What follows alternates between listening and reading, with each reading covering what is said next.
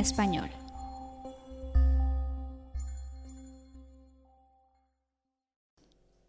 Estamos en una época de cambios y queramos o no, tenemos que adaptarnos a los nuevos retos que el 2020 nos ha traído. Nosotros decidimos si queremos aprovechar este tiempo para reinventarnos o estancarnos aún más. Parte de ese cambio es el nuevo rumbo que tendrá nuestra carrera profesional, ya sea porque fuimos víctima de un despido, o te reducieron las horas de trabajo, o simplemente te encuentras buscando empleo desde mucho antes de la crisis de coronavirus. Sea cual sea tu situación, la búsqueda de un nuevo empleo es una habilidad que va más allá de decir lo que sabemos hacer. Implica mucha introspección, análisis personal. De verdad que em, no es nada fácil, pero lo bueno es que podemos aprovechar este tiempo que tenemos libre en casa para mejorar nuestros currículums, aprender a destacar nuestras competencias y habilidades. Y en Quora te queremos ayudar en este proceso y para ello invitamos a Albert Sea, orientador laboral con más de 20 años de experiencia apoyando a las personas en su desarrollo profesional y, por supuesto, un gran escritor de Cora en español.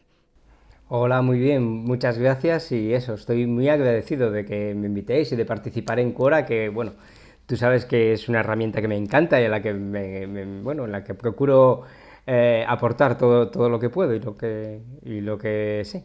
Sí, yo sé, por eso estoy muy contenta también de que hayas aceptado nuestra invitación. Y antes de irme a las preguntas clave, me gustaría primero eh, preguntarte cómo está el mercado laboral en España tras el inicio de la crisis del coronavirus. Caray, pues eh, es una pregunta que creo que a, nadie le gusta que le hagan en este momento porque no puedes dar una respuesta muy positiva, ¿no? Creo que ni en España ni en ningún otro país, ¿no? Eh, pero mm, yo creo que si hay algo que lo define en este momento, y creo que lo mencionabas tú ya en la introducción, es la incertidumbre. No sabemos muy bien qué va a pasar después del estado de alarma, eh, no sabemos muy bien qué va a pasar cuando se reactive un poquito la economía. Estamos un poco a la expectativa. Yo, sin ánimo de extenderme, pero sí me gustaría, eh, precisamente como estos días estamos viendo mucho en prensa, eh, el, impacto en, desempleo que está teniendo en muchos países, ayer leía el de Canadá, bueno, en, muchos, en España también, me gustaría dar una, otro, otro, punto de vista, ¿no? Otro punto de vista, pero eh, digamos el lado de la visión más, más un poquito más positiva. Eh, en la medida en que nosotros hemos, venimos de una crisis del 2008 que en términos de empleo duró más de cuatro años, eh, donde no tomamos medidas de protección en ningún momento, que era en el marco de una crisis bancaria y que nos puso, eh, nos mostró a todo un sector en el que se sustentaba la economía española, que era la construcción, pues que era el 30% de toda nuestra actividad, que se vino abajo. Yo creo que en esta crisis vamos a pasar muy malos meses, los próximos, pero vamos a recuperarnos antes. Y bueno, me alegra mucho que, hagas este comentario, ¿no? De que existe la, eh, esa esperanza de recuperación, eh, de que esto es simplemente temporal. Y ahora que estamos en casa analizando nuestras oportunidades y pues tenemos que hacer la tarea de actualizar nuestro perfil profesional, eh, nuestro currículum, etcétera. Eh, ¿Cuáles son esos errores más comunes a la hora de sentarnos y, redactar eh, nuestro currículum? Yo uno que me encuentro muy habitualmente es que las personas tratan por igual toda la información sobre su perfil o sobre su, identidad profesional, sea un perfil en la red como en currículum tradicional. De tal forma que pues no resaltamos una información sobre otra, la tratamos toda por igual, le damos el mismo valor a todo. Y eso no suele ser así. Todos tenemos puntos fuertes, más fuertes y menos fuertes. Y la búsqueda de empleo tenemos que hacerla sobre nuestros puntos fuertes, no sobre los débiles. Y eso es, yo creo que es algo muy importante que habitualmente no hacemos. Y lo hace pues menos atractivo, además de que mm, normalmente mostramos la, información de una forma muy plana, ¿no? Y después, eh, esto sí que es cierto que no es del todo compartido en todos los países mm, por igual, pero tenemos mucha cultura de pedir trabajo y el trabajo no se pide, se ofrece. Entonces, esto nos lleva a redactar perfiles, definiciones profesionales, currículums, hablando con verbos del pasado, en términos todos referidos al pasado, pues hice, pues fui, cuando en realidad eh, las empresas y las organizaciones en general lo que buscan son soluciones para sus problemas hoy, ¿no? Y tenemos que redactarlo en términos de lo que yo soluciono hoy, lo que puedo responder. Yo creo que estos son errores habituales en el currículum, ¿no? Hay gente que aún no ha creado un perfil profesional digital. Eh, muchos piensan que tal vez no es tan importante para su sector o para el tipo de puesto que están desempeñando actualmente. Me gustaría conocer tu opinión sobre esto. ¿Qué tan importante es LinkedIn o el utilizar alguna otra plataforma? Es muy acertado lo que dices. Efectivamente, hay muchas personas que eh, rechazan o por lo menos tratan de evitar el tener una presencia en la red, bien en LinkedIn o bien en otra red. ¿no? Yo creo que esto es lo, normal cada vez que hay una innovación. ¿no? No, no, aparecen los ordenadores y los móviles y las redes sociales y todo el mundo dice, vamos a hacerlo, no, poco a poco. Y sobre todo en el ámbito del trabajo, eh, la actitud normal del ser humano frente a las nuevas tecnologías y a los cambios es en principio rechazarlo porque nos obligan a cambiar. ¿no? Entonces, mm, siempre nos buscamos pues excusas. Eh, efectivamente no necesito un perfil de LinkedIn porque mi sector y mi actividad no se utiliza, porque yo busqué trabajo toda la vida de otra forma. Y durante un tiempo yo creo que eso es válido, es decir, puede sobrevivir eh, sin tener un currículum tradicional. Hay mucha gente en el ámbito de la construcción que, o, de la agricultura que sencillamente va buscando trabajo y lo encuentra de forma eh, mediante palabra, pero cuando pasa un tiempo el cambio, digamos, se consolida eh, en, la sociedad, en el mercado laboral, y ya es muy difícil que pueda sobrevivir sin, conocer o sin participar de ese cambio. Y eso es lo que está pasando en las redes sociales. Es cierto que, eh, o, en redes como LinkedIn, en las redes sociales profesionales, es cierto que durante una época fue posible encontrar trabajo sin, sin ello, es cierto que en este momento hay muchas empresas que están en ese paso de empezar a ver el valor que tiene LinkedIn u otras redes sociales en sus procesos de selección. Y es cierto también que hay muchas empresas que ya empiezan sus procesos de selección en el entorno digital. Acabará mm, casi todo en esta última, en esta última opción. Eh, los procesos de, selección se van a digitalizar, ya lo, están hecho, ya lo están haciendo. Ya a día de hoy no tener un perfil nos hace perder, un perfil digital, claro, nos hace perder muchas oportunidades de trabajo y en el futuro nos dejarán de lado de, muchísimos o de la mayor parte de los procesos de selección. ¿Qué tipo de industrias utilizan más LinkedIn para iniciar su proceso de reclutamiento y selección de personal? La, industria TIC, eh, las empresas de informática, de servicios informáticos, eh, de servicios de, bueno, de, tecnología en general, sin duda, eh, desde luego en mi entorno próximo es mm, no tengo una cifra de un estudio, pero vamos, yo diría que el 100% empieza sus procesos de selección en un entorno digital.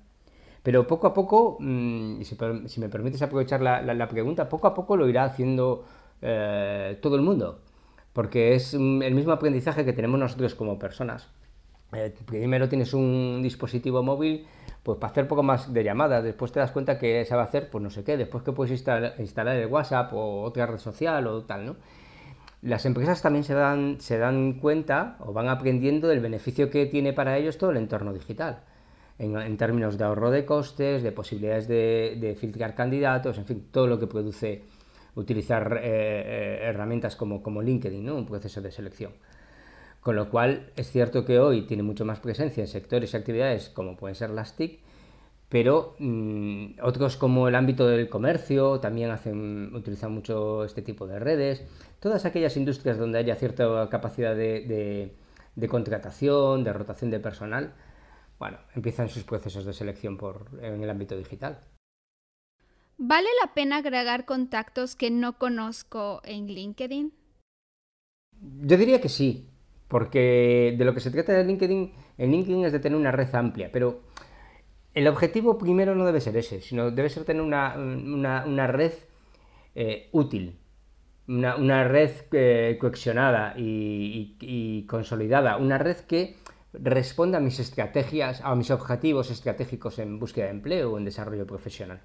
No se trata tanto de si son desconocidas o no estas personas, sino si forman parte de, eh, de, la red que yo quiero crear, del ámbito profesional al que me quiero dirigir, de allí donde, de, la actividad a la que yo quiero eh, llegar o en la que quiero ejercer profesionalmente, si tienen presencia en, el ámbito geográfico, por ejemplo, que, en el que me quiero mover. Yo creo que estos son los criterios más importantes. Entonces, a partir de ahí, el, el hecho de que sean conocidos o no, no, no, no es el factor principal.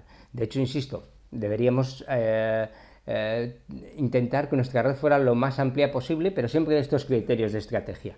Una, red, una, red de, personas en LinkedIn, no sé, por decir un número, que sean mil personas o mil pico personas, si, si, es eficaz, si es eficiente, puede ser pues mucho más útil, mucho más potente, puede ser no, y es que una que a lo mejor lo duplique tenga 3.000 personas, pero que sean diversas, que no tenga, con las que no tenga intereses comunes, si alguien que nos esté escuchando mm, tiene LinkedIn y lo puede comparar con, otra persona y puede hacer estas comparaciones, eh, se ve con, facilidad. Hay muchas personas que tienen muchos más eh, personas de contacto, una red mucho más amplia, pero muchas veces sus publicaciones no son tan efectivas en términos de, visionados o de reacciones. Y en cambio hay personas que eh, con una red más pequeña tienen más lectores y más reacciones. Esto es porque esa red tiene algunos elementos en común con la persona que publica. Intereses comunes, objetivos comunes. Estas son las redes que nos deben interesar en LinkedIn, creo yo. ¿Está bien desanimarnos si solamente tenemos 200 contactos por el momento o inclusive menos? No, no, no. Eh, esto todo es un proceso. Todas las cosas en la vida llevan tiempo. Y, y, tener una red de contactos, una red profesional, desarrollarse profesionalmente, no pasa en cinco meses, ni en seis, ni en doce es una cuestión de, ir aumentando. Lo que sí creo es que hay que ir leyendo lo que pasa, es decir, si, la red va aumentando, estamos haciendo las cosas bien. Si la red no aumenta, igual no las estamos haciendo del todo bien. Pero desanimarnos para nada, al contrario, continuar publicando, eh, viendo qué es lo que tiene repercusión y lo que no, lo que me, lo que me genera mi presencia, los, los contenidos que, eh, que eso, que genera más movimiento, más reacciones y, pensar en ir creciendo. A partir de 500 contactos ya tenemos una red muy sólida y que a la que le podemos sacar mucho jugo. ¿Qué aspectos benefician mi perfil en LinkedIn y hacen que sea más visible para los reclutadores? Bueno, en, LinkedIn en términos de, de SEO, de posicionamiento, eh, sí que es cierto que hay criterios, ¿sabes? Eh, eh, es decir, Google tiene un buscador como Google, tiene sus criterios, LinkedIn también tiene sus criterios propios de SEO, ¿no? Y LinkedIn prima una serie de cosas sobre otras. Prima las personas que, que estén activo, con lo cual es importante que la última experiencia, la primera, la que estoy ahora, esté lo que se llaman abiertos, es decir, que la esté ejerciendo en actualidad. Normalmente, eso, LinkedIn posiciona mejor esos perfiles, eh, después, es muy importante una cosa que se llaman las palabras clave. igual que funcionan los hashtags en otras redes sociales, eh, en fin, o eso, las palabras en, un buscador. Así que las palabras clave de mi profesión, de mi ámbito profesional, deben figurar en mi titular profesional, que es el segundo sitio donde va el buscador de LinkedIn, en el acerca de mí, creo que hay versiones en, en algunos países que se llama extracto, eh, en todos esos sitios tienen que figurar aquellas palabras que puedan ser claves, pues porque es el nombre de un programa informático, porque es una competencia, mi titulación, lo que cada uno eh, pues, pues vea que, tiene, que pueda tener cierta demanda. Esto yo creo que es mm, muy importante en términos de, de, posicionamiento, de que cuando buscan algo yo salga.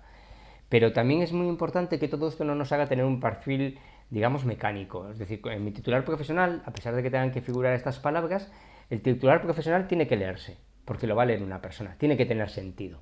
Una colección de palabras sin sentido, sin sintaxis, mm, pues tampoco nos vale.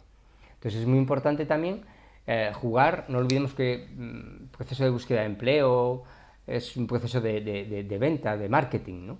Entonces es muy importante jugar con, estos criterios, que las personas que, los reclutadores, las reclutadoras, las personas de selección que lo puedan leer o de las empresas, se sientan atraídos. y atraídas, es decir, que, que mm, despertemos el interés. ¿Qué tipo de publicaciones en LinkedIn puede hacer una persona que actualmente no está laborando o bien tiene muy poca experiencia pero quiere activar su perfil, quiere, quiere eh, hacerlo atractivo para los reclutadores? Yo creo que eh, puede hablar de cualquier cosa que eh, tenga que ver con su profesión y con aquello que sea su objetivo profesional. Cualquier tema de ese tipo, si además esos temas son, digamos, con cierta, tienen cierta actualidad o, cierta polémica bien entendida, es decir, son eh, temas en los que se genera opinión, pues mejor que mejor. Y si me lo permites ya hablando de Quora, y yo me gusta hablar mucho de esto, una, cosa que para la gente que no tiene mucha experiencia, un aporte muy interesante de Quora es que nos permite mostrar mi saber sobre determinadas materias. Y como sabemos, las respuestas que damos en Quora generan una URL, un enlace que yo puedo poner en mi perfil de LinkedIn. Esta es una muy buena forma de cuando eso, no tengo demasiada experiencia, mostrar que sé de un tema determinado. Esa idea me, me parece genial, sobre todo porque es una manera de comunicar realmente lo que nos gusta, lo que nos apasiona y de una manera mucho más natural. Exacto, exacto. Es que se transmite eso que acabas de comentar con toda, vamos, con, tanto acierto y es que se transmite algo más allá, que es, cuando una persona está respondiendo eh, eso, cuestiones, preguntas sobre un tema que es el suyo sin que nadie le pague de forma gratuita, estamos transmitiendo, además de todo eso que has dicho con toda razón, también estamos transmitiendo un compromiso, algo que las empresas valoran mucho. Aplicar a una oferta de trabajo no se trata solamente de adjuntar y enviar el currículum.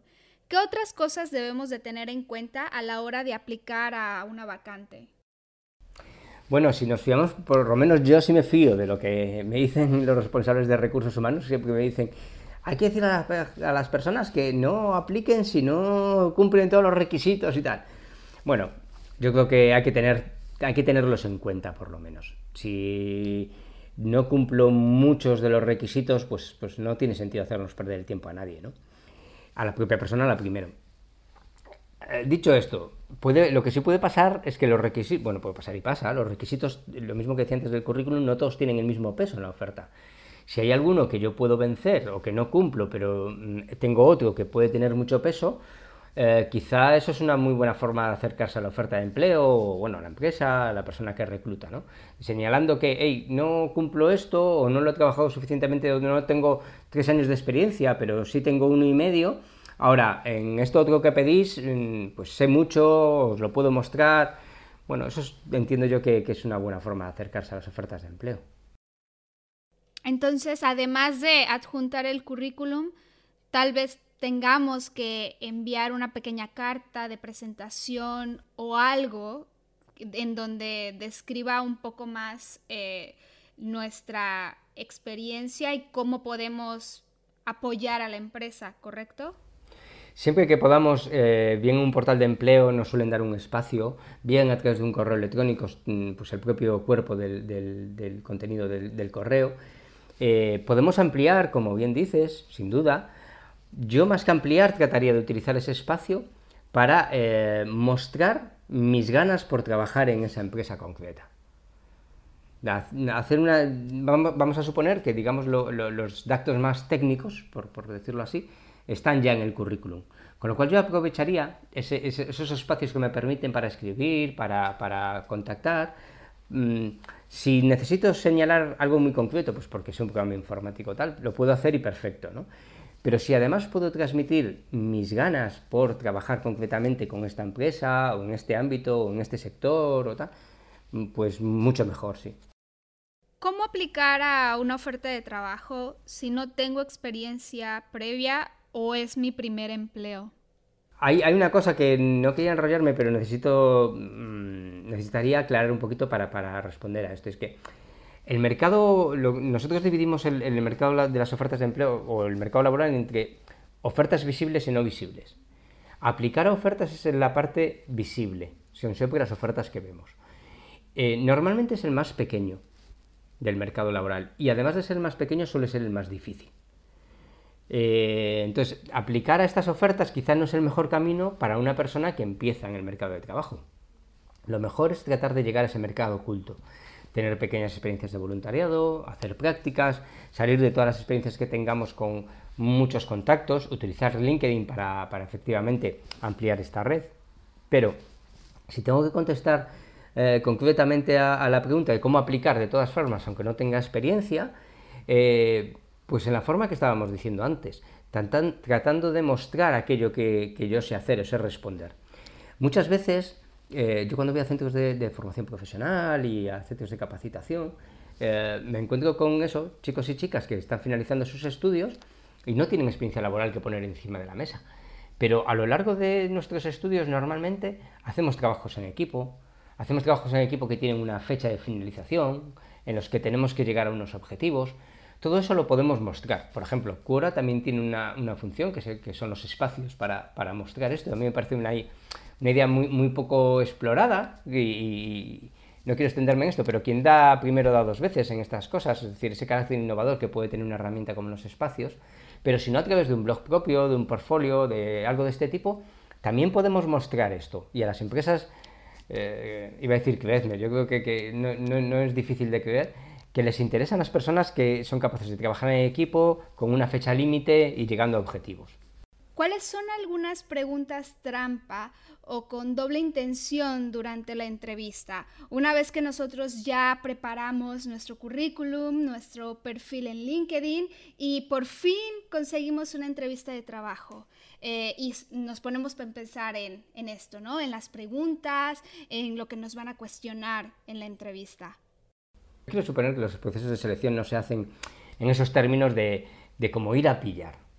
Eh, la, gente que selecciona tiene un cliente, interno o externo, pertenezca a la empresa o, de fuera, y tiene que responder a, eso. Entonces, le están pidiendo que encontrar a, alguien con determinadas características técnicas, personales, de cultura de la empresa, y entiendo que eso es lo que se, a, lo que se dedican. Por eso que a mí me parece que más importante que, estar, que tener demasiado en cuenta las preguntas que nos pueden hacer, es más importante centrarnos en nosotros, un poco lo que tú comentabas al principio de, de, esta charla, ¿no? de esta conversación, que es que mm, yo me conozco, por lo menos mínimamente, sé cuáles son mis puntos fuertes, mis puntos débiles, eh, tratemos de mostrarme, de mostrarme como soy y con esos puntos fuertes. ¿no? Porque además yo creo que nos pasa algo, que cuando vamos a las entrevistas pensando demasiado en las preguntas nos ponemos más nerviosos. El, ser como cada persona es nos, da seguridad. De todas formas, lo que sí hay muchas veces, y no quiero ser malo, pero bueno, creo que mm, demasiadas veces las personas que seleccionan repiten modelos de preguntas, en fin, no siempre todo está, está del todo bien hecho. No sé si en todos los entornos pasa, pero en, el mío y en España en concreto es muy habitual que nos pregunten por tres elementos positivos o tres elementos negativos. Que se puede decir en tres cosas buenas tuyas o tres cosas malas tuyas. ¿no? entonces, eh, la gente de recursos humanos, y los, sobre todo las que entrevistan mucho, eh, suelen decir que eh, es fácil que las personas respondan tres elementos positivos, pero ninguno negativo. Y cuando responden cuestiones negativas, normalmente es transformándolas. ¿no? Pues soy muy perfeccionista. Ser muy perfeccionista no es un defecto. Entonces, yo creo que eh, tenemos que tener claro que efectivamente todos tenemos defectos. Y la empresa no busca gente perfecta, busca que la gente que tiene elementos positivos y, negativos, pues case con su cultura, nada más. Entonces, no pasa nada por decirlo y por decir cosas que después además pueda explicar que no son un problema para trabajar. Pues no sé.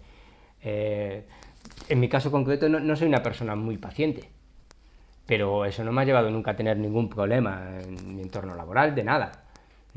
Mm, incluso, bueno, pues la paciencia llevada a un extremo a lo mejor no es una virtud en el ámbito laboral. Pero todos tenemos algún eso, punto negativo o positivo. Se me está ocurriendo otro, por eso me trababa un poquito. el tema de, está muy valorado y es normal trabajar en equipo, trabajar en grupo. Bueno, hay personas que no tenemos un estilo tan de trabajo en grupo. Y podemos decirlo, pues yo soy más autónomo en la forma de trabajar. Y trabajando en equipo, eh, pues mm, lo hago, pero no es mi, no es mi, estilo, mi estilo propio.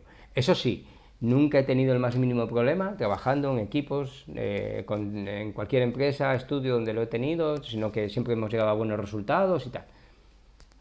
Mm, yo creo que preparar estas cosas es mucho mejor que decir a un, entrevistador o una entrevistadora, soy mi perfeccionista, porque eso no, no cuela. ¿Y cómo convencer de que somos la persona ideal para, para ese puesto, sin sonar falso y siendo totalmente honesto? ¿Qué nos aconsejas para que esa persona que nos está entrevistando considere que nuestro perfil es el indicado para la vacante? En, esta fase que comentabas tú final, yo creo que lo que marca la diferencia es la actitud. Y lo que tenemos que transmitir, mm, cuando estamos en una entrevista, la persona ya sabe eh, la formación que tenemos, los estudios, la experiencia, digamos esa parte más, más técnica de contenido. La diferencia la marca la actitud. ¿Y cómo podemos hacerlo? Diciéndoles, no, no, no, no es necesario, como, como bien señalas, eh, sonar falso, sino diciéndoles, mm, quiero trabajar aquí y quiero hacerlo mañana. ¿Cómo puedo decir esto? Primero mostrando conocimiento de la empresa, diciendo que, no sé, determinado aspecto que se hace en la empresa tú lo conoces y los valoras, si puedes referirte a personas que trabajan allí, si has visto los resultados de esa empresa eh, pues previamente bien en la web o en otro sitio, eh, sus clientes, si conoce sus clientes.